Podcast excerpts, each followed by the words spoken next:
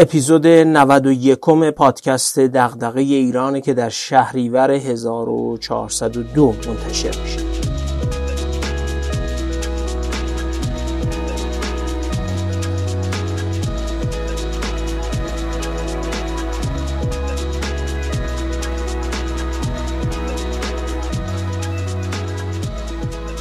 این اپیزود 91 ماست و اگه توفیق داشته باشیم که نه اپیزود دیگه منتشر کنیم وارد باشگاه ستایی ها میشیم. تولید 100 اپیزود. قصد داریم تا اپیزود صدم حداقل 100 میلیون تومن جمع کنیم و با اون کتاب بین مخاطبای پادکست قرعه کشی کنیم. اگر هم بیشتر شد بهتر.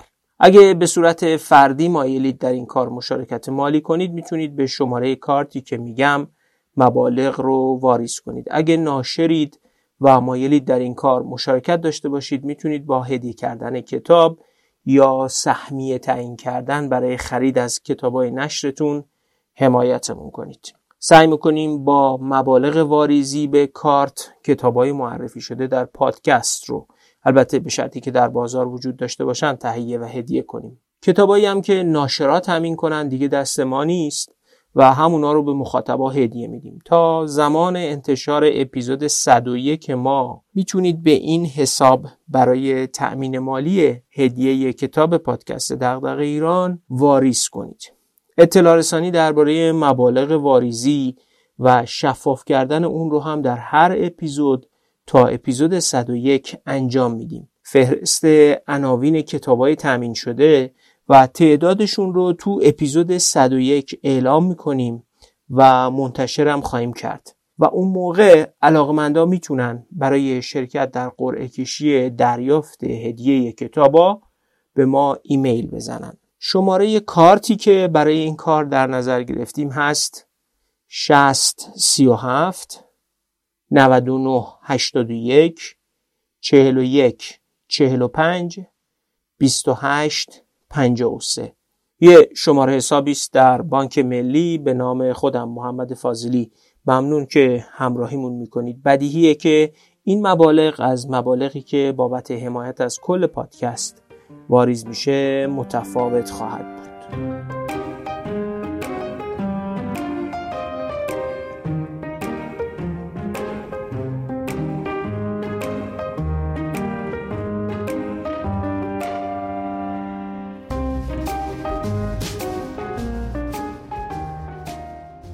در اپیزود 90 منطق و ساختار حکومت طبیعی با نظم دسترسی محدود رو شهر دادیم.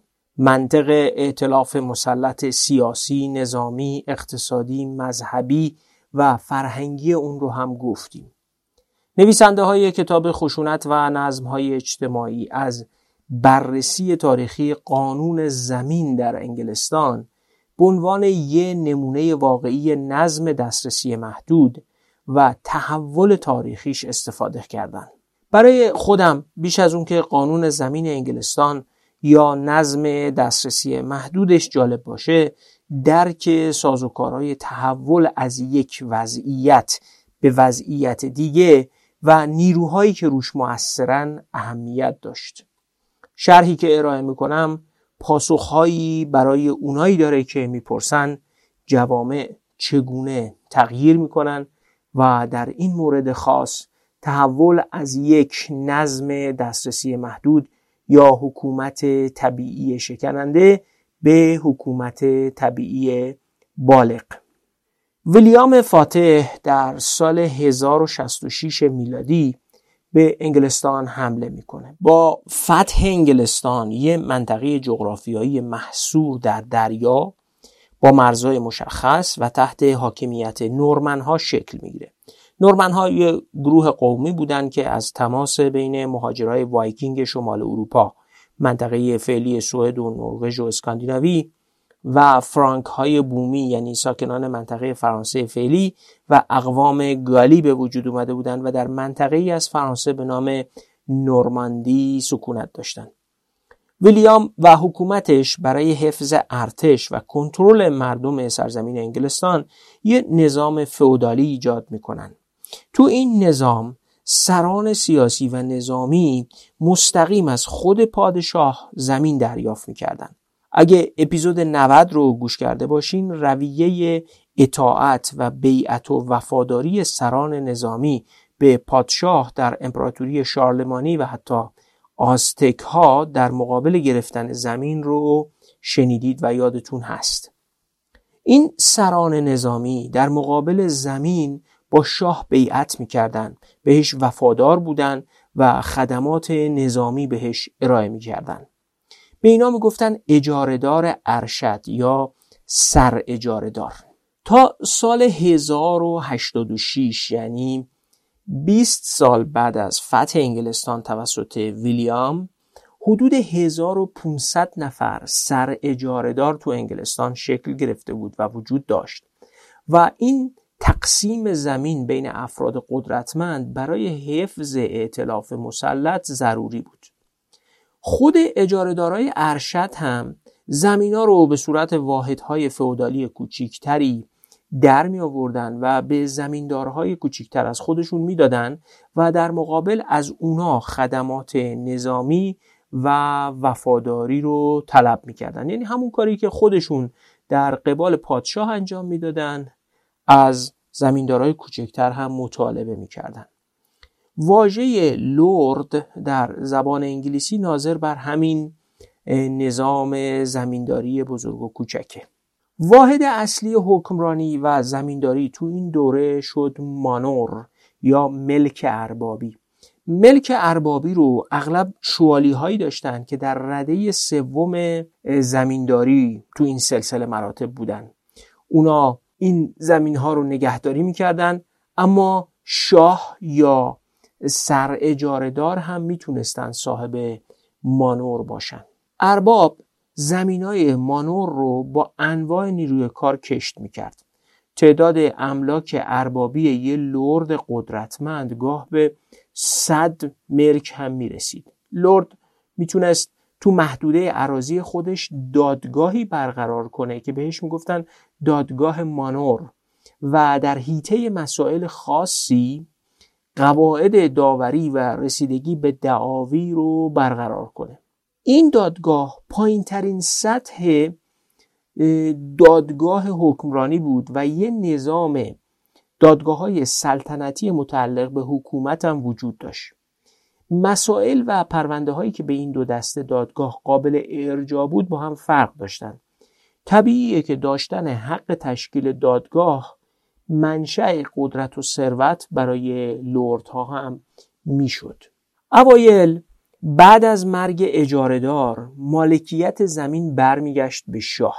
چون شاه خدمات نظامی رو از همین اجاره دارا می گرفت براش مهم بود که نظامی های لایق و قوی رو حاکم زمیناش بذاره. بچه های این زمیندار ممکن بود آدم های لایقی باشن یا نباشن و اگه زمین رو به اجاره داری می‌دادن که قدرت نظامیش کم بود طبیعی بود که ائتلاف مسلط تضعیف بشه. قدرت نظامی هر اجاره دار و روابطش با شاه که به زمیندار امنیت می‌داد و جایگاهش رو در درون ائتلاف مشخص می‌کرد یه رابطه شخصی بود. این رابطه شخصی همون رابطه که در حکومت های طبیعی وجود داره. این مرحله اول یه حکومت طبیعی شکننده است که حقوق مالکیت به صورت شخصی و در ارتباط شاه و زمیندار نگهبانی میشه و خیلی هم حقوق مالکیت مطمئنی نیست. منافع و رانت زمین هم آمدانه بین گروه محدودی از زمیندارا حفظ می‌شد. مرحله دوم قانون زمین وقتی محقق شد که به ارث رسیدن زمین تثبیت شد. تا قبل از اون خب به ارث نمی رسید وقتی اجاره دار می مرد شاه مالکیت رو پس می گرفت و خودش تصمیم می گرفت که به چه کسی منتقل بکنه. طبیعیه که لردای قدرتمند می‌خواستن ارث رسیدن زمین به وراسشون رو تضمین کنن. منشور تاجگذاری هنری اول در سال 1100 میلادی معین کرد که لازم نیست سر اجاره دارا بعد از مرگشون به پادشاه زمین رو برگردونن و زمین برگرده به پادشاه. سر اجارهدارا می‌تونستن با پرداخت یه عوارضی مالکیت زمین رو حفظ کنن. مشکل فقط این بود که مبلغ منصفانه و مشروع برای حفظ مالکیت زمین چقدره؟ ایده به ارث رسیدن زمین اجارهدار به وارثش. تقریبا تا 100 سال بعدش بعد از تاجگذاری هنری اول تثبیت شده بود. اما خب هنوز امنیت مالکیت اجارهدار تثبیت شده نبود و لورد هنوز امتیازاتی در خصوص زمین به هنگام مردن اجارهدار داشت. هنوز لازم بود که اجارهدار یه مبلغی به لرد بپردازه و اگه وارث اجارهدار یه بچه نابالغ بود لرد می‌شد سرپرست وارث تا زمانی که به سن بلوغ برسه. مبلغی هم که اجارهدار باید پرداخت می‌کرد با صدور منشور مگناکارتا یا منشور بزرگ در سال 1215 تعیین شد. ببینید فاصله زیاده یعنی بین 1100 منشور تاجگذاری هنری اول که به ارث رسیدن زمین رو تثبیت می‌کنه تا 1215 که مبلغ این عوارضی رو که اجارهدار باید بپردازه تا مالکیتش تثبیت بشه 115 سال طول کشیده. الان نقطه ابهام مالکیت برگشتن مالکیت زمین به لرد در موقع صغیر بودن وارث بود. و تثبیت مالکیت برای وارث بالغ حل شده بود. داستان زمینداری سر اجارهدارها کمی فرق می‌کرد. وقتی سر اجارهدار یا اجارهدار ارشد میمرد شاه حق داشت تا زمانی که وارث تمام عوارض رو پرداخت کنه مالکیت زمین رو صاحب بشه.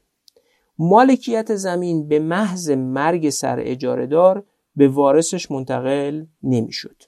وقتی همه شرایط فراهم می‌شد همه عوارض رو وارث می پرداخت اون وقت طی یه مراسمی که بهش می‌گفتن تحویل یا لیوری زمین رو به وارث قانونی می‌دادن.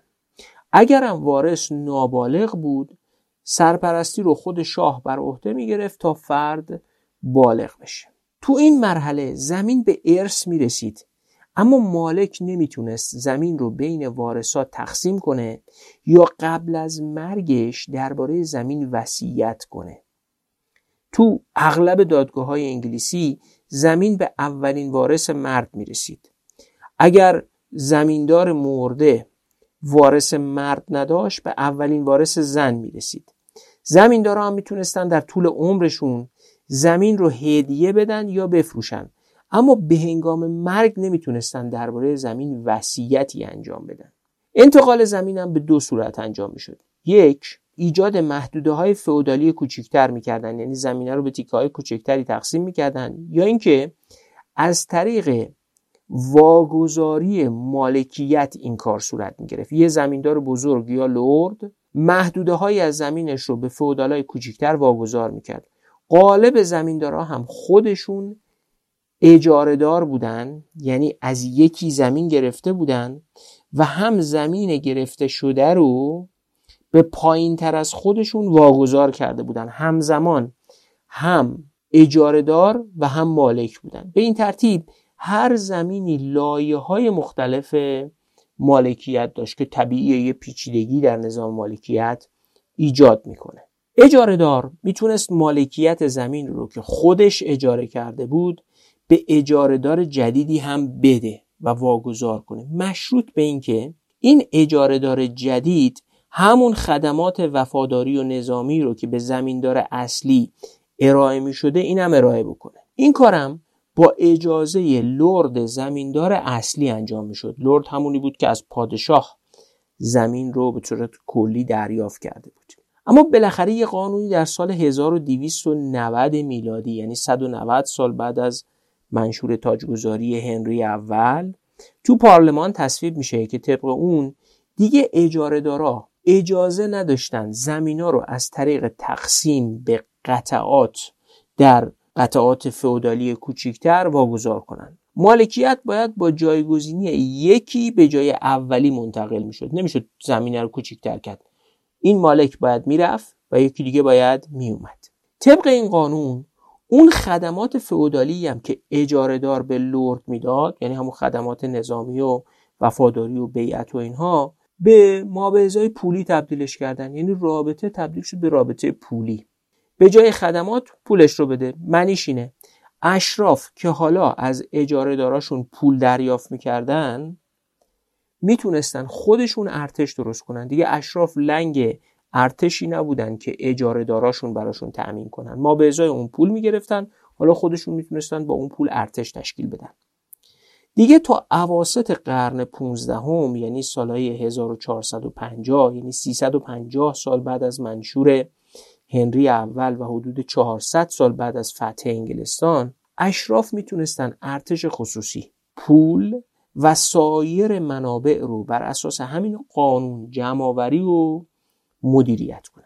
تو قانون سال 1290 میلادی ایجاد واحدهای کوچکتر فئودالی رو ممنوع کردن. یعنی دیگه نمی‌شد یک واحد زمینداری بزرگ رو تقسیم کرد و به اجاره دارای کوچکتر واگذار کرد. اما اجازه داده شد که مالکیت حق انتفاع زمین بدون اجازه لرد منتقل بشه. قبلا اگه اجاره دار می‌خواست مالکیت رو به یه اجاره دار دیگه منتقل کنه باید از لرد یا سر اجاره دار اصلی اجازه می‌گرفت. اما تو این قانون جدید برای انتقال مالکیت از یه اجاره دار به اجاره دار دیگه لازم نبود لرد اصلی اجازه بده. البته اجاره جدید باید بلافاصله همون خدماتی رو که اجاره دار قبلی به لرد می‌داد اینم ارائه می‌کرد. اینجوری منافع لرد هم تضمین می‌شد مالکیت برای اجاره دارم تثبیت شده بود. بهش می‌گفتن حق انتفاع کامل و این خودش تدریجا به شکل دائمی اجاره زمین تبدیل شد. می‌بینید که شکل مالکیت زمین داره تغییر می‌کنه و نکته مهمتر اینه که توجه داشته باشید. با تغییر قواعد مالکیتی که ساختار قدرت هم داره تغییر می‌کنه. یه تمایز مهمی هم بین اجارهداری آزاد و اجارهداری ناآزاد وجود داشت.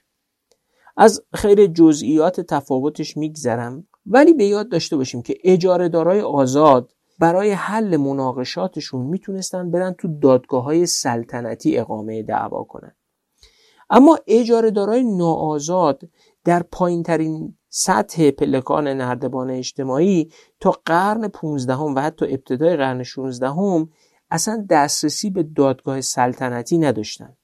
تو این مرحله از قانون زمین انگلستان ویژگی های نظام حکومت طبیعی پایه آشکار شده.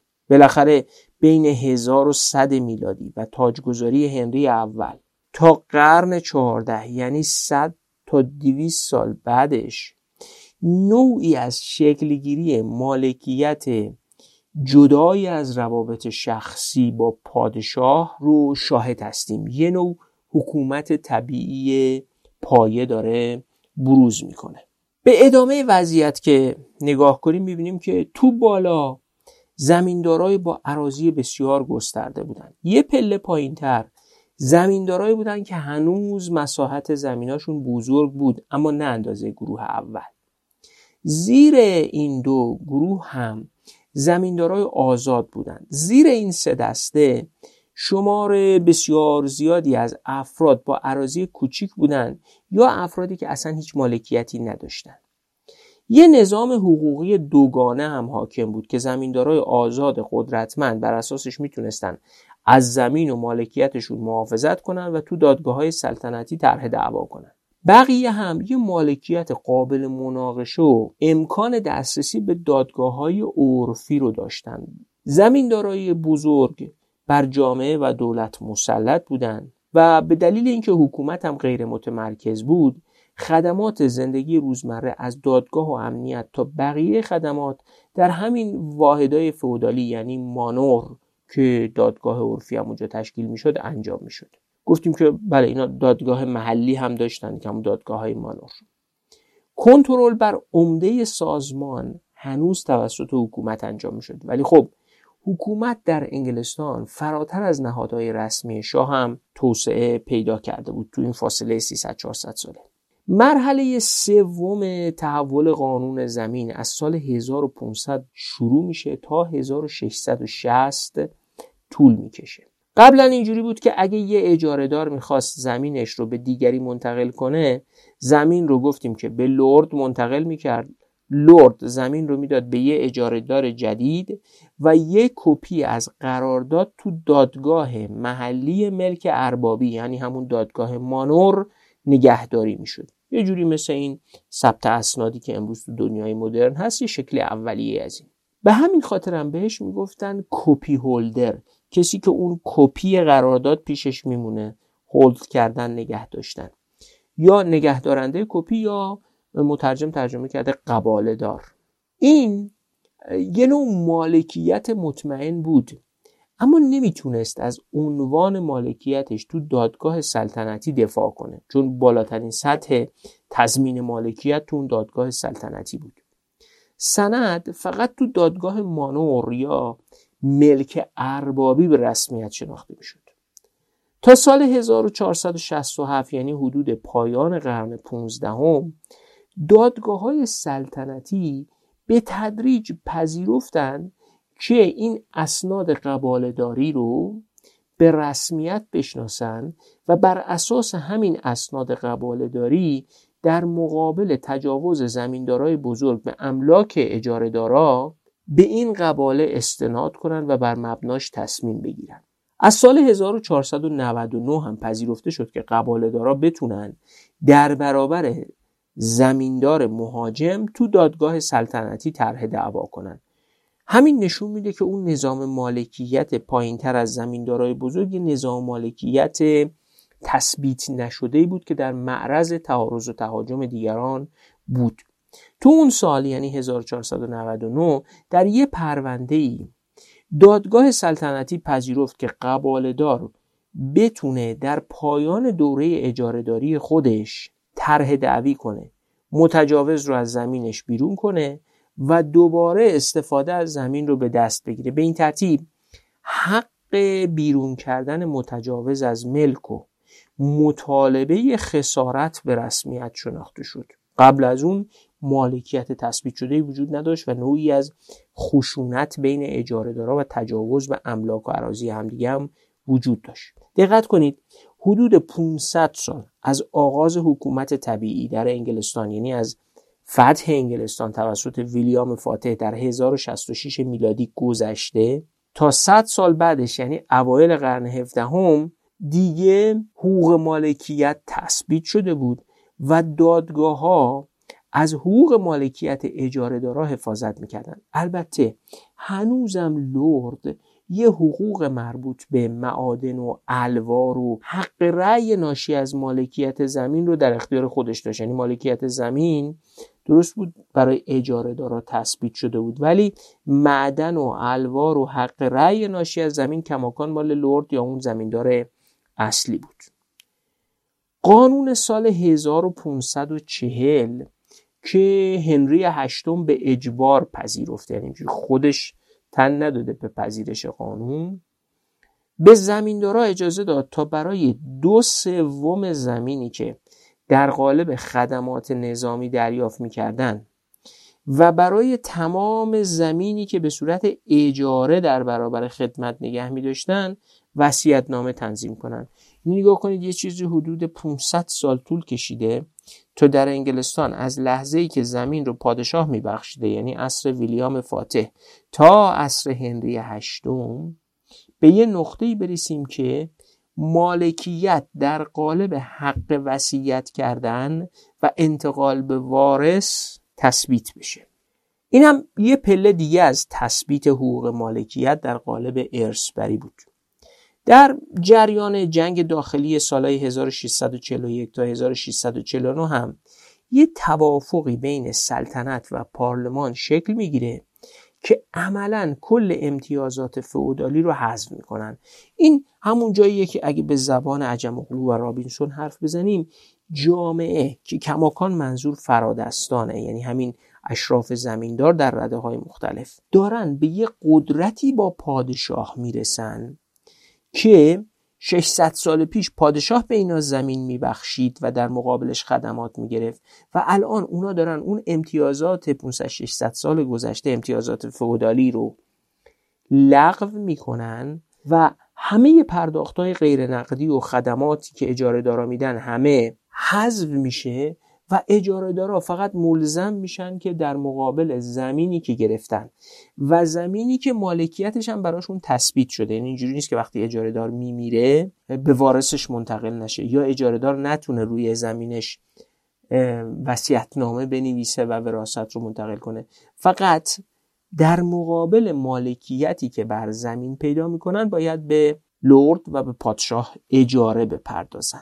اگه دقت کنیم می‌بینیم که نظام حقوقی زمینداری به تدریج از سال 1066 میلادی که ویلیام فاتح برای حفظ حکومتش زمین رو بین سران نظامی و سیاسی تقسیم کرد به سمتی میره که مالکیت زمین برای اجاره دارا لغو تعهدات فئودالی زمیندارا و تثبیت مالکیت برای اجاره دار در مقابل پرداخت پولی به رسمیت شناخته میشه. این روابط حقوقی هم همونجوری که گفتم بین فرادستان رخ میده. یعنی شرایطی پیش میاد که مبادله غیر شخصی بین فرادستان رواج پیدا کنه و هنوز جایی برای فرودستان نیست. مالکیت زمین از چیزی که در حیطه اختیار حکومت بود و حتی بعد از مرگ اجارهدار زمین به پادشاه برمیگشت تا دربارش تصمیم بگیره رسیده به تثبیت حقوق مالکیت برای اجارهدارا و رابطه غیر شخصی که برش حاکم میشه. صرف نظر از اینکه مالک کی بود و چه رابطه با پادشاه داشت. دادگاه ها هم از مالکیت شماری از فرادستان بر زمین حمایت می‌کردند. هنوز زمین به شدت تحت مالکیت فرادستان و اشراف بود اما قاعده غیر شخصی بر مالکیت بین خود فرادستان حاکم شده بود. یعنی اگه یه فرادست پادشاه باشه یک فرادست لرد باشه یا سر اجاره دار بزرگ یا ارشد و بعد اجاره دارا زیر دست این سر اجاره دار باشن روابط این سه گروه فرادستان تحت یک قواعدی در اومده بود و مجموعه از قواعد و نهادها حقوق مالکیت فرادستان رو تضمین می‌کردن. و دیگه مالکیت از هیته اختیار حکومت هم خارج شده بود. تا سال 1660 یعنی 660 سال 600 سال بعد از فتح انگلستان تقریبا تمام اجارهدارای آزاد به اجارهدارای مطلق و فارغ از خدمات فئودالی تبدیل شدند با همین رویه مالکیت زمین واحدهای پایه سازمان اقتصادی اجتماعی جامعه یعنی همون املاک اربابی یا مانورها هم تحت اختیار نیروهای غیر شخصی و به صورت قابل واگذاری و فروش در دست فرادستان تبدیل شد طبیعی بود که تغییر مالکیت زمین باید روی قدرت سیاسی هم اثر میگذاشت نوجبا عنوانی بود که به همون سر اجاره دارای قلمرو سلطنتی در فاصله سالهای 1150 تا 1350 میلادی می‌دادند. اینا به همراه کنت ها که بعد از سال 1350 بیشتر از همیشه ممتاز و متمایز شدن و مجاز به شرکت در مجلس یا پارلمان بودن و بهشون اصیل یا جنتری می‌گفتن و نه نجیب زاده ساختار اصلی قدرت رو هم تشکیل می‌دادن. در اصل خوبه بدونیم که بین 200 تا 2000 نفر اصیل زاده وجود داشت که بخش عمده زمین ها رو کنترل می‌کردن. و البته این اصیل زاده ها رو خیلی به پارلمان دعوت نمی‌کردن. یه گروه سوم اصیل زاده ها هم وجود داشت که 5 تا 8 هزار نفر رو شامل می‌شد. و اینا هم زمین داشتن اما خب قدرتشون به اندازه جنتری ها یا همون اصیل ها و نوجبا یا اون سر اجاره دارای بزرگ نبود. جامعه انگلستان رو همینا اداره می‌کردن. همین فرادستان و عمده زمین هم دستشون بود. آمارها هم جالبه. در آستانه تاون بزرگ یعنی میانه قرن چهاردهم جمع نجیب زاده ها و اصیل زاده ها به 6 تا ده هزار خانواده می رسید یعنی حد اکثر بین نیم تا یک درصد خانواده های انگلستان رو شامل می شدن. این سه گروه که نیم تا یه درصد جامعه بودن 45 درصد زمین های کشور رو کنترل می‌کردن. 20 درصد زمین ها مال کلیسا بود. این کلیسا خودش یه بخشی از ائتلاف مسلط بود. 5 درصد کل زمین ها مال خود شخص شاه بود. یعنی 70 درصد عراضی رو یک درصد جامعه نیم تا یک درصد جامعه کنترل می‌کرد. اگرچه این خانواده هم تو طول زمان کم و زیاد می شدن و بعضیاشون تغییر می‌کردن بعضیاشون منقرض می شدن اما یه کسایی هم بالاخره وارد اشراف می شدن ولی برای بازه زمانی طولانی این خانواده های اشراف ثبات داشتن. برای اینکه ثباتشون رو مشخص کنیم و نشون بدیم اینجا چقدر ثبات دارن آماری که نورس و همکاراش بر اساس یک پژوهشی میدن جالب توجهه. نصف اشرافی که تو سال 1640 زمیندار سرشناس عضو پارلمان بودن.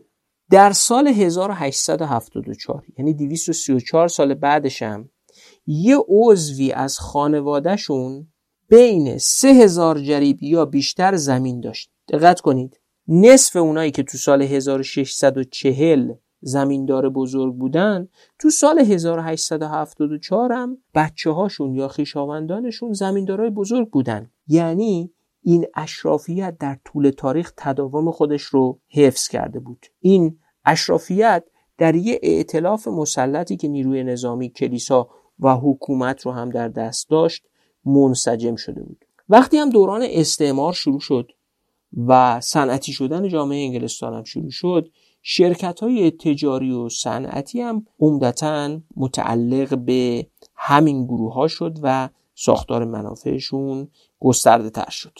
از این جمع 6 تا ده هزار خانواده ای حدود 100 نفر نجیب زاده هم در عرصه سیاست یه نفوذ قابل توجهی داشتن. یه نکته مهم وجود داره که چرا نورس و همکاراش به این نظم میگن نظم دسترسی محدود. چون این نظمه کلا بسته نیست و راه برای ورود فرودستان کاملا مسدود نشده. بعضی وقتا یه فرودستانی که با این فرودستان ارتباط داشتن نوکرشون بودن کارگرشون بودن رعیتشون بودن هرچی بودن بسته به قابلیت هاشون می‌تونستن خودشون رو تو دل یه لردی جا کنن یه لیاقتی نشون بدن حالا از چشم لرد و بتونن پاداش بگیرن و در این سلسله مراتب اجتماعی صعود کنن. و به این معنا کل سیستم یک نظم دسترسی بسته نبود ولی ورود به درونش بسیار محدود شده و تحت فرایندهای تصادفی بود. یه جورایی آدم یاد داستان میرزا تایخان امیرکبیر یه پسر باهوشی میفته که در دربار قاجار و یک شخصیت برجسته ای او رو کشف می‌کنه حالا بنا به روایتی که گفته شده. او رو پرورش میده و بسته به استعدادهای شخصیش میاد و امیر کبیر هم میشه. اما معنیش این نبود که نظم دسترسی باز بود و همه می‌تونستن از فرودستی به فرادستی صعود کنند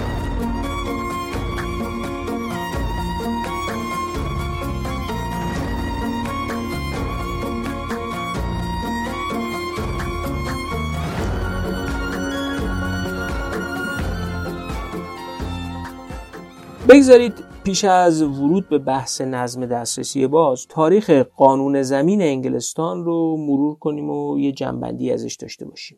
پادشاه اولش به لردها زمین داده بود. اونا تو عراضیشون دادگاه برپا کردن و از محل این دادگاه ها درآمد داشتن.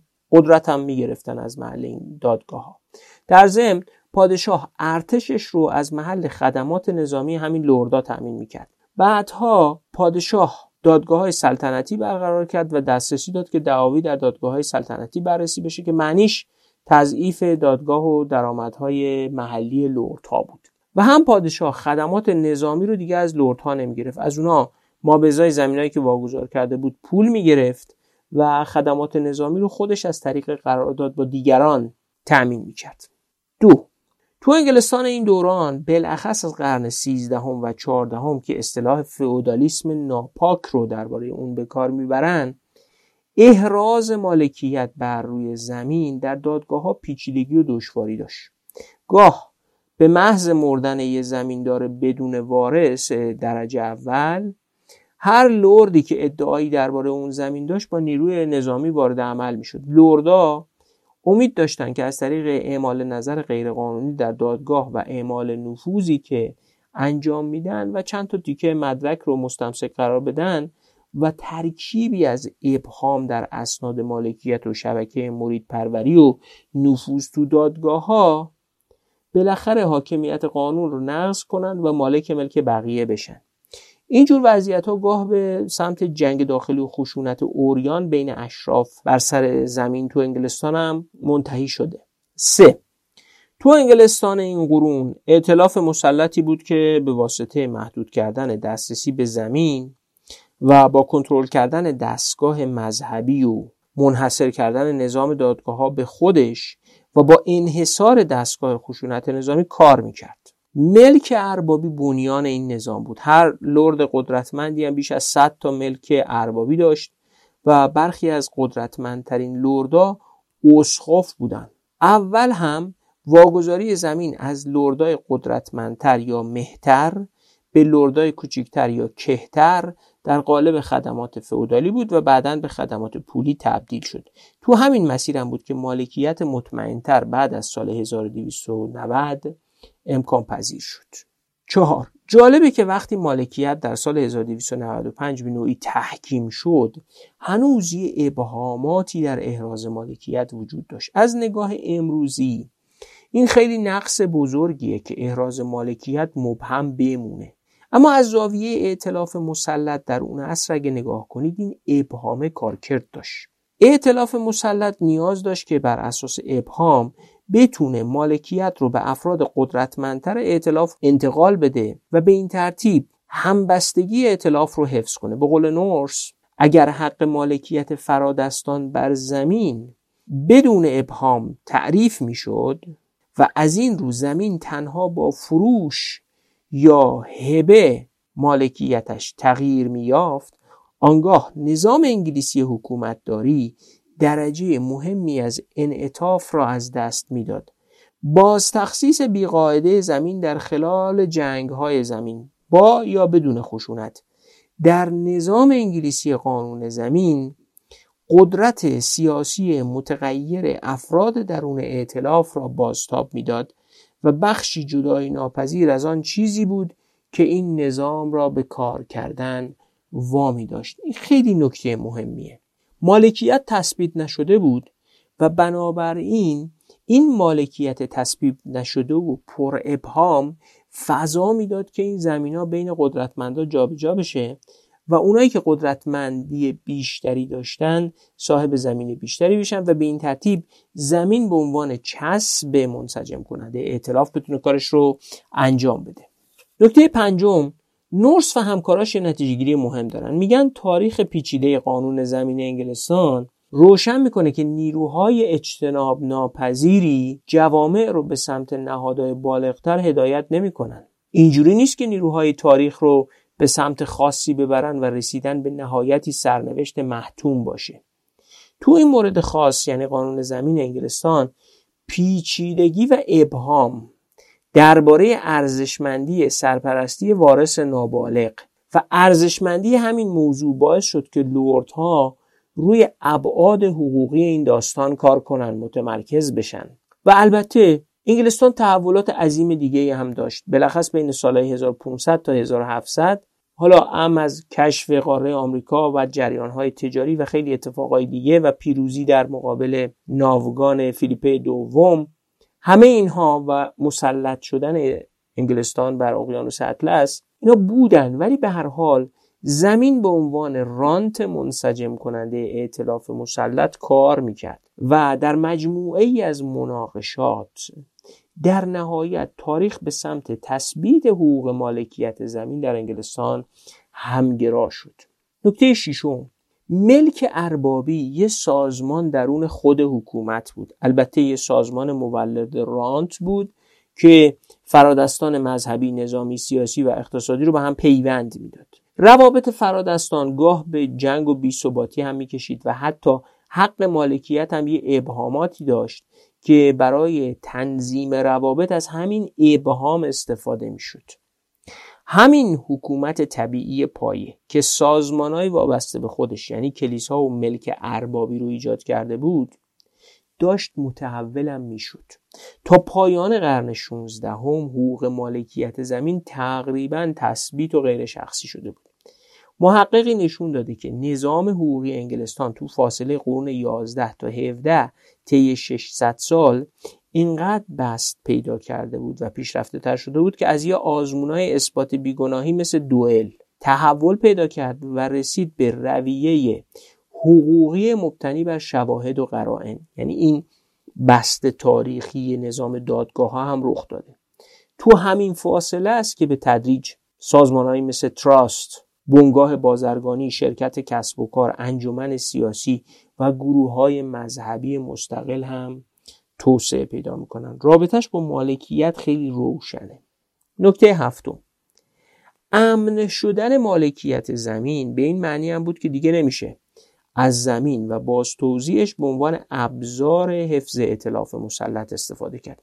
دیگه مالکیت آدما بر زمین تثبیت شده بود. دیگه نمی‌شد با گرفتن زمین از این و دادنش به اون و با گرفتن زمین از طریق جنگ اطلاف مسلط رو حفظ کرد. حالا منابع جدید سود و رانت مثل تجارت و صنعت هم داشت پیدا می‌شد و اعتلاف مسلط داشت به حقوق امن تری تو این حوزه ها می رسید. همینجوری که حقوق مالکیت زمین در مدت چند صد سال تثبیت شده بود حالا اونا داشتن تلاش می‌کردن تا از قدرت پادشاه برای اعمال نظر تو حقوق مالکیت تجارت و صنعت هم کم کنن کشمکش در قرن هفدهم برای قوانین اساسی و تثبیت حقوق مالکیت رو میشه از این زاویه هم دید. یادمون باشه بازم تاریخ نامقدره ها اگر در انگلستان تونستن همین اشراف و زمیندارا و قدرتمندا پادشاه رو از حقوق مالکیتش بر تجارت مستعمرات محروم کنن اما در اسپانیا این اتفاق نیفتاد و یه مسیر تاریخی دیگه رفتن. نکته هشتم در بازخانی این فرایند تاریخی این نکته مهمه که هر حکومتی متشکل از یک کنشگر واحد نیست و همه حکومت ها سازمان سازمان ها هستن. حکومت انگلستان هم سازمانهایی در سطوح مختلف داشت و داستان فقط مقابله شاه با بارون ها یا اشراف زمیندار نبود. سازمان ها پس از فتح انگلستان توسط نورمن ها با زمینداری شروع شدن و به سمت قالبای سازمانی پیچیده تر و بیرون از حکومت حرکت کردن. این همون حرکتی بود که شکلگیری حکومت طبیعی بالغ رو امکان پذیر می‌کرد. ببینید این یه داستان 600 700 ساله از تحول یه جامعه از نظم دسترسی محدود در وضعیت حکومت طبیعی شکننده به حکومت طبیعی بالغه. یعنی حکومتی که هنوز قدرت و مالکیت در دست فرادستان هست ولی به تدریج روابط غیر شخصی بین خود فرادستان حاکم شده و مالکیت تثبیت شده. اما هنوز فرودستان بازیگر این تاریخ نیستند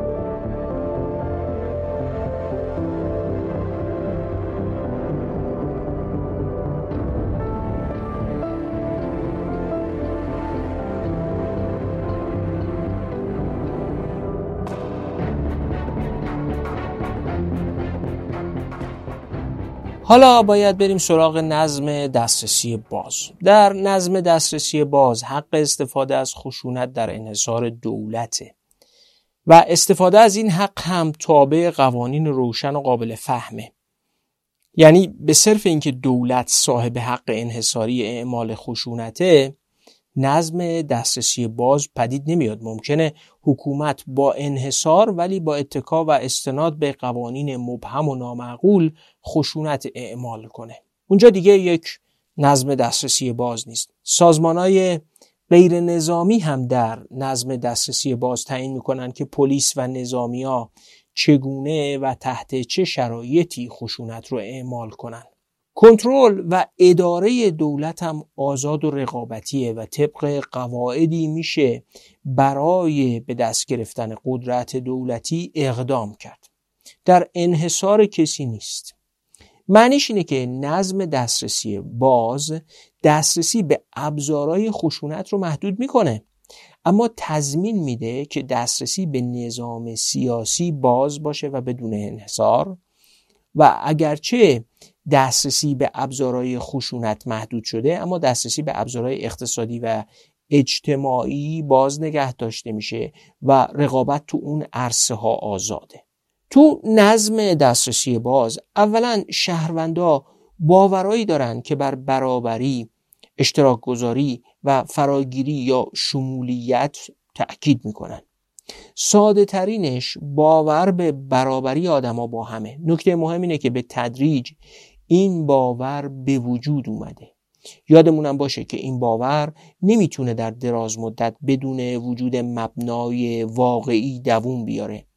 اگه واقعیتی وجود نداشته باشه خیلی زود این باور از بین میره. در ضمن جامعه و سیاست نهادهایی دارن که همه رو در منافع سهیم می‌کنه و با یه طیفی از کارا مثلا مثل تحصیلات همگانی بیمه های اجتماعی و زیر های ارائه کالا و خدمات عمومی ریسک مشارکت در بازار رو کاهش میده. اینجا دقت کنید. کسی که می‌خواد در بازار کار کنه خواه سرمایه گذاری یا حتی اشتغال به عنوان یه نیروی کار اگه تحصیلات نداشته باشه آموزش ندیده باشه ریسک شکستش بالاست. اگه کالای عمومی از امنیت گرفته تا خدمات مالی و حاکمیت قانون نباشه بازم ریسک بالاست. این معنی کاهش ریسک از طریق نهادهای جامعه است. یعنی آموزش پرورش یا ارائه خدمات سلامت اینا همه کاهش ریسک میدن در زندگی اجتماعی. تو نظم دسترسی باز احزاب برای به دست گرفتن قدرت سیاسی رقابت می‌کنن. اما متخصص های خشونت رقابتی نمی‌کنن برای اینکه قدرت سیاسی به دست بیارن. این رقابت هم با یه اقتصاد رقابتی و جامعه مدنی تکمیل و تقویت میشه. اینجا یه نکته بسیار کلیدی وجود داره. تو نظم دسترسی باز سازمان های اقتصادی لازم نمی‌بینن تو سیاست وارد بشن تا حقوقشون حفظ بشه. اینجوری نیست که اگه این گروه بیاد سر کار کسب و کار اون دسته شرکت ها که با اینا رابطه ای نداشتن تخته بشه و یه دسته دیگری کارشون رونق بگیره. همه طبق قواعد روشنی می‌تونن فعالیت اقتصادی کنن. شرکت ها با دولت ها برای اینکه تاثیرگذاری روشون داشته باشن لابی و مذاکره می‌کنن. اما خطر برخورد قدرت سیاسی با شرکت های اقتصادی وجود نداره. هر مواجهه‌ای با شرکت ها هم از مسیر دادگاه های قانونی و تحت حاکمیت قانون صورت می‌گیره. نکته مهمتر اینه که تداوم نظم دسترسی باز به حضور قدرتمند همین سازمان های اقتصادی بستگی داره. حکومت نظم دسترسی باز نیروش رو از مالیات و اشتغال و کارآمدی این سازمان ها و شرکت های اقتصادی به دست میاره. هر اقدامی که باعث بشه این سازمان های اقتصادی تضعیف بشن به تضعیف خود حکومت منجر میشه. خصیصه بعدی نظمهای دسترسی باز وجود یه دولت بزرگه که می‌تونه پذیرای قدرت سازمانهای اقتصادی بزرگ و مشارکت شهروندان در نظام اقتصادی اجتماعی باشه. دولتی که می‌تونه زیر ساخت کالای عمومی و خیلی از خدمات اجتماعی از آموزش تا سلامت و بیمه رو برای تضمین تداوم نظم دسترسی باز فراهم کنه. بدیهیه که در نظم دسترسی باز دادن خدمات و مواهب اجتماعی به صورت غیر شخصی انجام میشه و فقط مختص خودی های نظام سیاسی نیست. نورس والیس و وینگست معتقدند که نظمای دسترسی باز علا رقم تفاوتاشون یه مثلث مشترکات هم دارن. این مثلث سه تا زل داره. یک دسترسی باز به همه انواع سازمان ها همه می‌تونن سازمان تشکیل بدن. از شرکت اقتصادی تا سنف تشکل حزب و بقیه. و فعالیت کنن. دو اقتصادهای بازاری خلق کننده مزیت های نسبی که بخش عمده و اصلی ثروت جامعه رو تولید می‌کنن. اگه کشوری هست که بخش عمده ثروتش رو دولت یا شرکت های دولتی تولید می‌کنن نمی‌تونه نظم دسترسی باز باشه. مالکیت و تولید با نوع ساختار قدرت و نوع نظم ارتباط وسیق داره. یه جایی نویسنده های کتاب به تحلیل کاتسنشتاین و روگوفسکی درباره سازوکار عمل کشورهای کوچیک اروپایی اشاره می‌کنن که به نظرم خیلی آموزنده است. معتقدن این کشورها مثل اتریش مثل بلژیک، سوئیس یا هلند یه بخش تجاری نسبتا کوچیک در مقایسه با کل اقتصادشون دارن که همون یه بخشه عامل رقابت و مزیت اقتصادیشون تو بازارهای جهانیه فرض کنید مثلا صنعت بانکداری یا ساعتسازی سوئیس یا کشاورزی صنعتی هلند. سازمان سیاسی داخلی این کشورها در اصل یه معامله رو در خودش حزم کرده. ثبات سیاسی تعدیل مطالبات دستمزد نیروی کار قوانین مساعد با فعالیت بین المللی همین بخش در مقابل گرفتن مالیات های قابل توجه از این بخش فعالیت اقتصادی به دولت اجازه میده خدمات اجتماعی خوبی ارائه کنه و ثبات اجتماعی رو با خودش ایجاد کنه. به این ترتیب تضمین کننده تداوم فعالیت این بخش اقتصادی هم باشه. سیاست می‌دونه که اگه به عرصه این بخش اقتصادی به نوعی مرغی که تخم طلا می‌کنه دست درازی کنه این بخش دیگه نمی‌تونه رقابت بین المللی کنه. و اگه بره سراغ مصادره اموال سازمان ها و شرکت های این بخش کل توان اقتصادی خودش و اون معامله بزرگی که بین شرکت ها جامعه و سیاست برقرار شده رو به هم می‌زنه. بگذارید وضعیت رو اینجوری صورت بندی کنیم. سیاست شرایط رو برای کار شرکت ها فراهم می‌کنه. از چه طریقی؟ از طریق حاکمیت قانون ثبات سیاسی و دفاع از اونا در عرصه بین و خیلی چیزایی دیگه. شرکت ها به حکومت یعنی همون سیاست مالیات میدن تا خدمات عمومی بده و ثبات سیاسی و اجتماعی ایجاد کنه و قدرت بین المللی هم داشته باشه.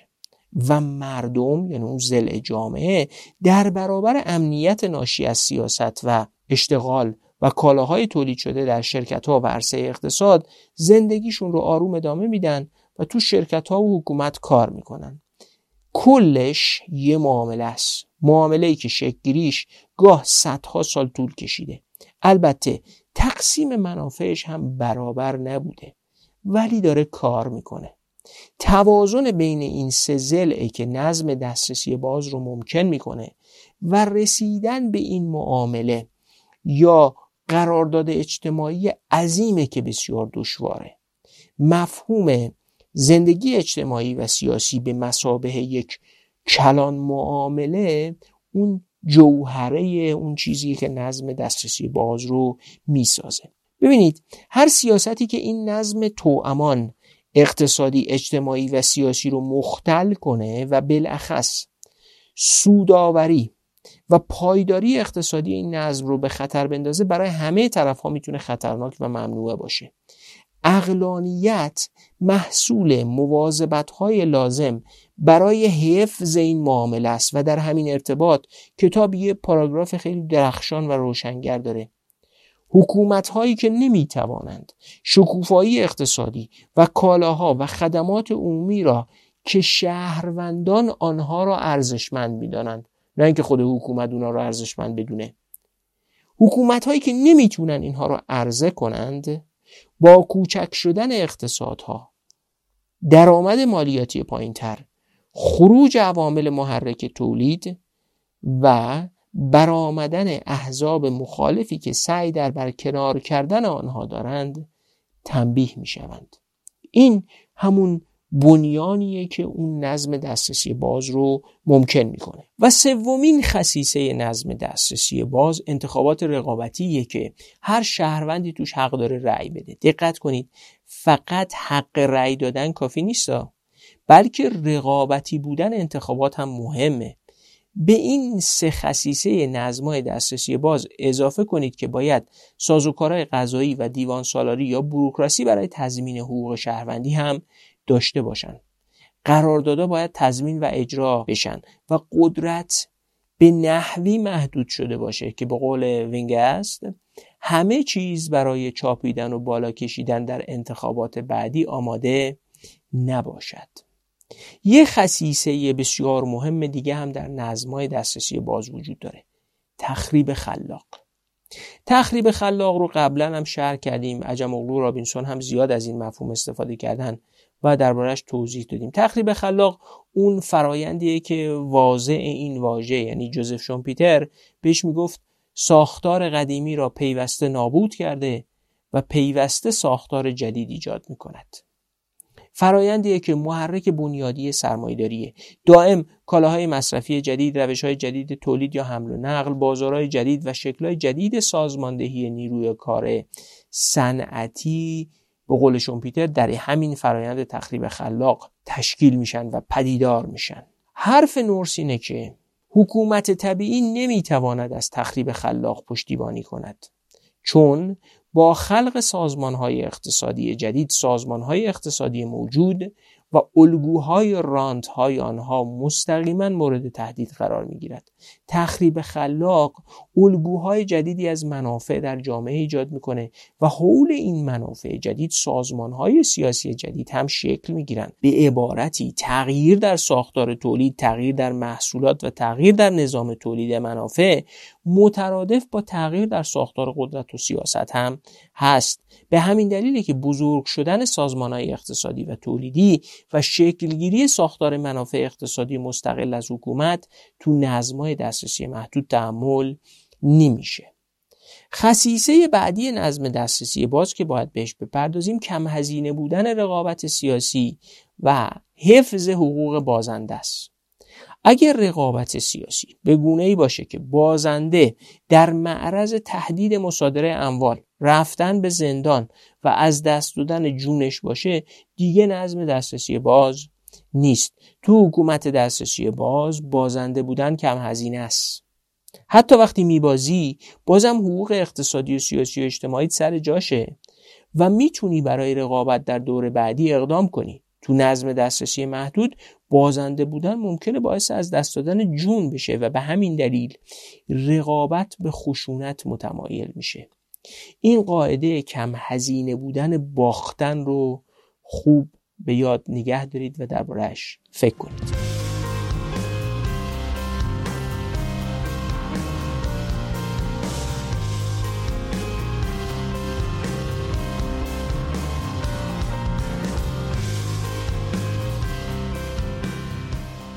تو نظمای دسترسی باز سازمان ها از باشگاه باغبانی گرفته تا لیگ فوتبال تا شرکت های چند یا سمنا با هم ائتلاف می‌کنن تا منافعشون رو دنبال کنن. اونا می‌خوان بر فرایند سیاسی اثر بذارن و دائم با هم رقابت می‌کنن. اینجا هم رانت وجود داره. اما چون دسترسی بازه و هر کجا که رانت باشه تازه واردا هم از راه می‌رسن تا از اون منافع بهره مند بشن و با فعال شدنشون به یه عبارتی دست تو بازار زیاد میشه و میزان رانت کاهش پیدا می‌کنه. بذارید اینجوری بگم. فرض کنید رانت تولید یه محصول جدید ایجاد شده. تو نظم دسترسی محدود این رانت رو میدن به خودی های اعتلاف مسلط و روش انحصار ایجاد می‌کنن. رانت برای اونا پایدار و باز تولید میشه. تو نظم دسترسی باز اما بقیه هم می‌تونن وارد بهره برداری از این رانت بشن. سازمان تشکیل بدن و رقابت کنن. ورود رقبا باعث افزایش تولید کاهش قیمت یا کاهش ارزش رانت میشه. در نتیجه یه جامعه با رانت های موفق در اصل یه جامعه ای تشکیل میشه با رانت های موقت که تحت تاثیر همون تخریب خلاق مد نظر شومپیتر دائم در حال تغییر ساختار رانت هاست. نظم دسترسی باز به لحاظ اجتماعی عضویت پذیره. شهروندان غیر فرادست هم می‌تونن بر پایه شهروندی همگانی تو این جامعه مشارکت کنن. شهروندا می‌تونن عضو حزب تشکلها اصناف و سایر گروه های زینف بشن و برای دنبال کردن منافعشون تلاش کنن. اینجوری نیست که تا چند نفر دوره هم جمع شدن برای پیشبرد منافعشون کار کنن باهاشون برخورد خشن صورت بگیره. یه مستاق تاریخی جالب بگم. نورس میگه که رقابت اقتصادی برای جذب نیروی کار باعث نوآوری اجتماعی هم شده. تو تاریخ آمریکا با گسترش قلمروی کشور و اضافه شدن ایالتهای جدید و توسعه به سمت غرب رقابتی شکل گرفته بود برای جذب نیروی کار کمیاب. حالا ایالت ها برای جذب جمعیت به نوآوری اجتماعی روی آورده بودند کارایی می‌کردن برای اینکه نهادهای فراگیر داشته باشن خدمات عمومی بدن. بگن تو ایالت ما حقوق مالکیت تثبیت شده است. تو ایالت ما دادگاه ها به دعاوی عادلانه رسیدگی می‌کنن. تو ایالت ما مردای سفید پوست حق رأی دارن. اگه اخبار این روزا رو بررسی کرده باشید دیدید که کشورهای حاشیه خلیج فارس خصوصا تو امارات برای جذب نیروی انسانی در عرصه اقتصاد دیجیتال امتیازات خاص میدن. قراره به 100 هزار نفر ویزای کار بدن. برای استارتاپ ها امتیاز ویژه میدن. دقیقا شبیه همین فرایندی بوده که در آمریکا تو قرن 19 طی شده. جالبه که نورس میگه که تثبیت حق رأی در ایالتهای غربی بر اثر همین فرایند ایالتهای شرقی رو که تاریخ طولانی تری داشتن و در برابر تغییر سیاسی مقاومت می‌کردن رو وادار کرد تن به تغییر بدن. چون وضعیت یه جوری شده بود که اگه تو دهه 1800 فقط کشاورزا از ایالتهای شرقی به سمت ایالتهای غربی می‌رفتن تو دهه 1840 کارشناسا و آدمای متخصص ایالتهای شرقی راه ایالتهای غربی می شدن. به عبارتی آزادی اقتصادی باعث نوآوری سیاسی هم شد. یه نکته بسیار مهم در نظمهای دسترسی باز اینه که چون همیشه های اجتماعی پیش میان و جامعه باید مسائلی رو حل کنه پس همیشه یه رقابت سیاسی برای ارائه صورتبندی و دادن ایده های نو برای بهبود شرایط و حل ها وجود داره. ایده های جدید از دل رقابت بیرون میان. اگه اپل نسلهای جدید آیفون یا خودروسازان نسلهای جدید خودرو ارائه می‌کنن محصول رقابت نوآوری محصول رقابت بدون خشونته بدون رقابت نوآوری هم وجود نخواهد داشت. فرقی نمی‌کنه که سیاست باشه یا اقتصاد. اگه ایده زاینده و موثری برای حل مسائل اجتماعی بروز نمی‌کنه محصول انصداد در مسیرهای رقابته نه کودن بودن آدما یا ترسو بودنشون یا هوشمند نبودنشون در ضمن فقط وقتی رقابت وجود داشته باشه سازماندهی ارزش داره. اگه لالیگای اسپانیا لیگ برتر انگلیس و بقیه لیگای اروپایی وجود داشته باشن که توشون رقابت صورت بگیره وقت ساختن تیم و صدها میلیون دلار هزینه کردن برای بازیکن خریدن کار اقلانیه و در شرایط فقدان رقابت اصلا کسی تیم تشکیل نمیده. در شرایط فقدان رقابت سیاسی معنادار هم حزب سیاسی شکل نمی‌گیره. بذارید اینجا یه نکته خیلی مهم رو روشن کنم. برخی می‌پرسن چرا در ایران احزاب سیاسی درست درمون نداریم و برخی پاسخ میدن چون ما ایرانی ها موجودات تکرویی هستیم که اصلا نمی‌تونیم با هم کار گروهی کنیم چه برسه کار حزبی انجام بدیم. دنبال منافع خودمونیم و از این گزاره ها که زیاد شنیدید. اما بر اساس روایت نورس می‌دونیم که در نظمهای دسترسی بازم همه دنبال منافع خودشون هستن و ایرانی هم نداره. فقط باید قواعد رقابت رعایت بشه. اما نکته مهمتر اینه که اگر رقابتی نباشه حزب اصلا تشکیل نمیشه و تشکیل دادنش عاقلانه نیست.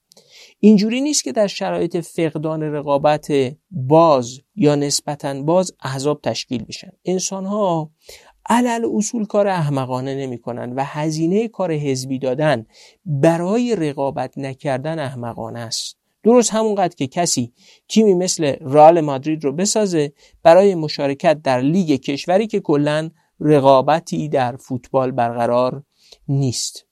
نظمای دسترسی باز به تدریج این باور رو در کنشگرها تقویت می‌کنن که می‌تونن بدون خشونت و با اتکاب قواعدی که بر زندگی سیاسی اجتماعی حاکمه زندگی کنند. اعتماد کردن دروغ نگفتن کوتاه مدت نگر نبودن و خشونت نورزیدن خلق و خوی ذاتی آدمای نظم دسترسی باز نیست و به واسطه این خصایصشون نیست که نظم دسترسی باز حاصل شده بلکه درست برعکسه. وقتی نظمای دسترسی باز حاصل شدن آدما به باورهای متناسب با این نظم دست پیدا کردن. ما ایرانی ها ذاتا دوز دروغگو و کم اعتماد نیستیم و کره سوئدی ها یا آلمانی ها هم از اول باور به قابل اعتماد بودن نهادها و بقیه آدمان نداشتن. تلاش برای تربیت آدمایی با اون خصایص در دل نظم های دسترسی محدود بالاخص نظم های دسترسی محدود شکننده و پایی کار عبسیه و سرنا رو از سر گشادش دمیدنه. حتی سرزنش کردن آدمای نظمای دسترسی محدود به خاطر اینکه کم اعتماد هستند یا به اندازه کافی راستگو نیستن حداقل اخلاقی نیست و شجاعتی هم به حساب نمیاد. بازارا نقش مهمی در تداوم نظم دسترسی باز و بالاخص اون معامله بین سازمان های اقتصادی حکومت ها و مردم دارن. اولا منافع اقتصاد رو بازارها در سطح گسترده‌ای توضیح می‌کنن و با افزایش برابری ثبات اجتماعی خلق می‌کنن یه جامعه بردهدار همواره در شرایط بیثباتیه چون برده ها به محض اینکه فرصت پیدا کردن می‌خوان از وضعیت ناخوشایند آزاد بشن و چنان نفرتی از ارباب در درونشون انباشته شده که می‌تونن بکشنش. این یعنی بیثباتی ذاتی نظام های مبتنی بر نابرابری شدیده. بازارها اجازه میدن تا برابری بیشتر بشه. البته در شرایطی که جامعه و حکومت قدرت داشته باشند تا سازمان های اقتصادی رو به حدودی محدود کنن. توازن که به هم بخوره بازارها می‌تونن نابرابری رو تشدید کنن. نظم دسترسی باز به واسطه نهادهایی مثل بازار و حکومتی که می‌تونه خدمات عمومی گسترده ارائه کنه بخت بیشتری برای مقابله با پوپولیسم هم داره. حکومت طبیعی نمی‌تونه به همه شهروندا بر اساس روابط غیر شخصی خدمات بده. بنابراین پوپولیستایی ظهور می‌کنن که به طرفداراشون میگن من این یا اون امتیاز رو بهتون میدم و اینجوری رأی جمع می‌کنن یا آدم می‌خرن. برای همینه که انتخابات بدون رقابت معنادار و انتخابات بدون وجود دولتی که خدمات عمومی رو در حد با کیفیتی ارائه کنه ظرفیت پوپولیسم رو افزایش میده.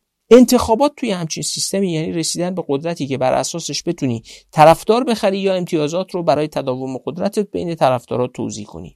برای همینه که حکومت های طبیعی به گروه های مختلف طرفداراشون از کارمندای دولت گرفته تا حامیان ایدولوژیکشون وام ارزان دستمزد بالاتر زمین مجانی مجوز واردات و غیره رو میدن.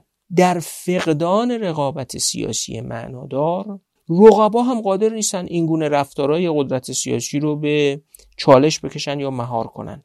نکته بسیار کلیدی اینه و خیلی هم مهمه. حکومت های طبیعی علا رغم شعاراشون. در منطق درونی خودشون قادر نیستن مواهب اقتصادی رو بین همه تقسیم کنن و ناگزیر بین گروه های خودی یا نزدیک به اعتلاف مسلط تقسیم می‌کنن. خصوصا اینکه در حکومت های طبیعی اون معامله کلانی که ازش حرف زدیم یعنی معامله بین واحدهای اقتصادی سیاست و مردم برای یک همافزایی و برای یک زیست اقتصادی سالم و به یک زیست سیاسی و اجتماعی باثبات هم شکل نگرفته و فقدان این هم افزایی خلق ثروت رو دچار بحران می‌کنه. ضعف دولت ها هم بهش اضافه میشه و نهایتا حکومت های طبیعی طبق منطق درونیشون به توزیع رانت و نابرابری دامن می‌زنن.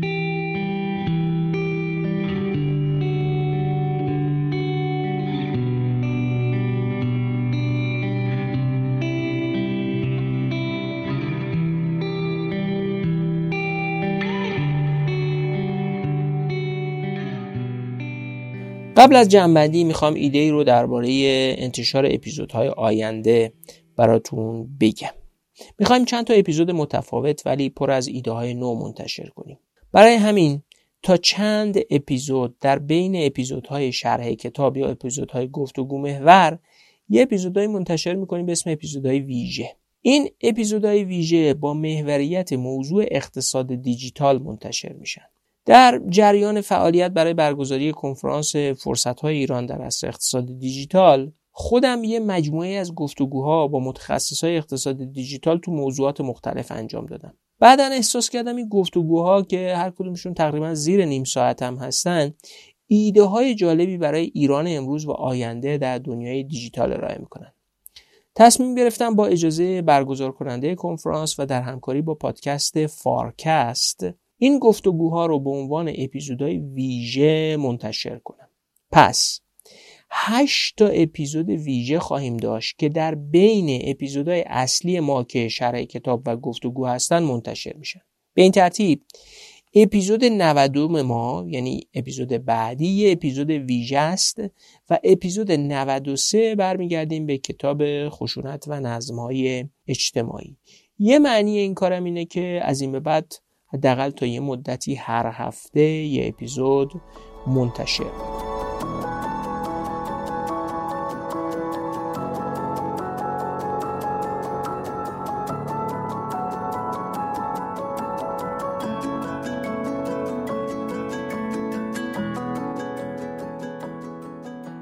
طبیعیه که بعد از شرح مشخصات نظم دسترسی باز بگید خب یه نظم دسترسی باز با همه این مشخصاتی که گفتی که بعضیش هم خیلی خوبن یا همش خیلی خوبن چگونه به وجود میاد؟ پاسخ یک کلمه ایش اینه خیلی به سختی. اما خب این پاسخ که به درد نمی‌خوره. پاسخ مفصلش فراتر از اونه که در چارچوب این اپیزود بگنجیم. موکولش می‌کنیم به اپیزود بعدی یعنی اپیزود 93 که درباره کتاب خشونت و نظمهای اجتماعی. اما برای گذر به فهم چگونگی پیدایش نظم دسترسی باز بهتر یه خلاصه خیلی چکیده رو از نظم دسترسی باز مد نظر داشته باشیم. مشخصات نظمای دسترسی باز رو مفصل گفتیم و البته یادآوری کنم که من از خیلی جزئیات فنی شهر شده در کتاب گذاشتم از جمله یه بحث بسیار مهم ولی بسیار فنی هم در آخرین بخش فصل چهار کتاب درباره منطق اقدام جمعی و تفاوت نظریه این کتاب با نظریه مشهور منسر اولسون اقتصاددان آمریکایی نروژی درباره نقش سازمان ها در سیاست مدرن. اونجا مطرح شده که دیگه ضرورتی نداشت تو پادکست بهش بپردازیم. اگه کسی علاقمند بود می‌تونه بره اون بحث رو ببینه ولی بحث فنی مهمیه. نمی‌خوام مباحث گفته شده درباره نظم های دسترسی باز رو تکرار کنم. یه جنبندی مختصر میگم که مقدمه باشه برای اپیزود 93 نظم های دسترسی باز به روایتی که گفتیم سه پایه دارن. یک جامعه مدنی یا همون قدرت متشکل و تجلی پیدا کرده در قالب سازمانهایی متشکل از افراد جامعه. دو بازار یا یه فرایندی شامل سازماندهی و رقابت بین سازمانهای اقتصادی برای تولید و توزیع منافع اقتصادی. و سه حکومت که انحصار اعمال خشونت رو داره و رقابت برای کسب قدرت در اون از طریق انتخابات صورت می‌گیره. نظم دسترسی باز یه توازن بین این سه دسته نیروه. رقابت و تخریب خلاق هم عناصر بنیادین در این توازنن. و خشونت در فرایندی که از تعاملات بین این سه دسته نیرو برمیخیزه کنترل میشه. در نظم دسترسی باز به عوض خشونت این رقابته که منافع رو توضیع و جابجا جا می‌کنه. چیز خوبیه. فقط باید دید با چه سختی و دشواری و در چه فرایندی به دست میاد. این کاریه که تو اپیزود 93 انجام میدیم. چقدر مفتخریم به حمایت های شما. چه حال خوبی پیدا می‌کنیم وقتی تو صفحات مجازیتون درباره ما می نویسید یادداشت منتشر می‌کنید. و حتی با مشارکت در قرعه کشی کتاب نشون می‌دید به کارمون علاقه دارید. و بعضی وقتا که حتی تو پارک رستوران یا خیابون با هم مواجه میشیم درباره پادکست میگین. آخرین بارش تو ورودی اداره گذرنامه بود. یا یکی به همون میگه پادکست شما رو با معرفی فلان دوست و آشنا شروع کردم. به هر حال ممنون که میشنوید و حمایت می‌کنید. سپاسگزار حمایت های مالی شما هم هستیم. یه نکته همینه که آمادگی داریم درباره معرفی محصولات و خدمات شرکت ها و کسب و کارهای شما هم گفتگو و همکاری کنیم و تداوم کار پادکست رو با کمک شما بیشتر تضمین کنیم. این نکته هم که یاد داشته باشید که تا پایان اپیزودهای مربوط به کتاب خشونت و نظمهای اجتماعی می‌تونید به ما ایمیل بزنید و در قرعه کشی شش جلد کتاب خشونت و نظمهای اجتماعی که انتشارات روزنه در اختیارمون قرار داده شرکت کنید. اگه خواستید به ما ایمیل بزنید آدرسمون هست دیرانکست at gmail.com فعلا روزگارتون خوش. خداحافظ.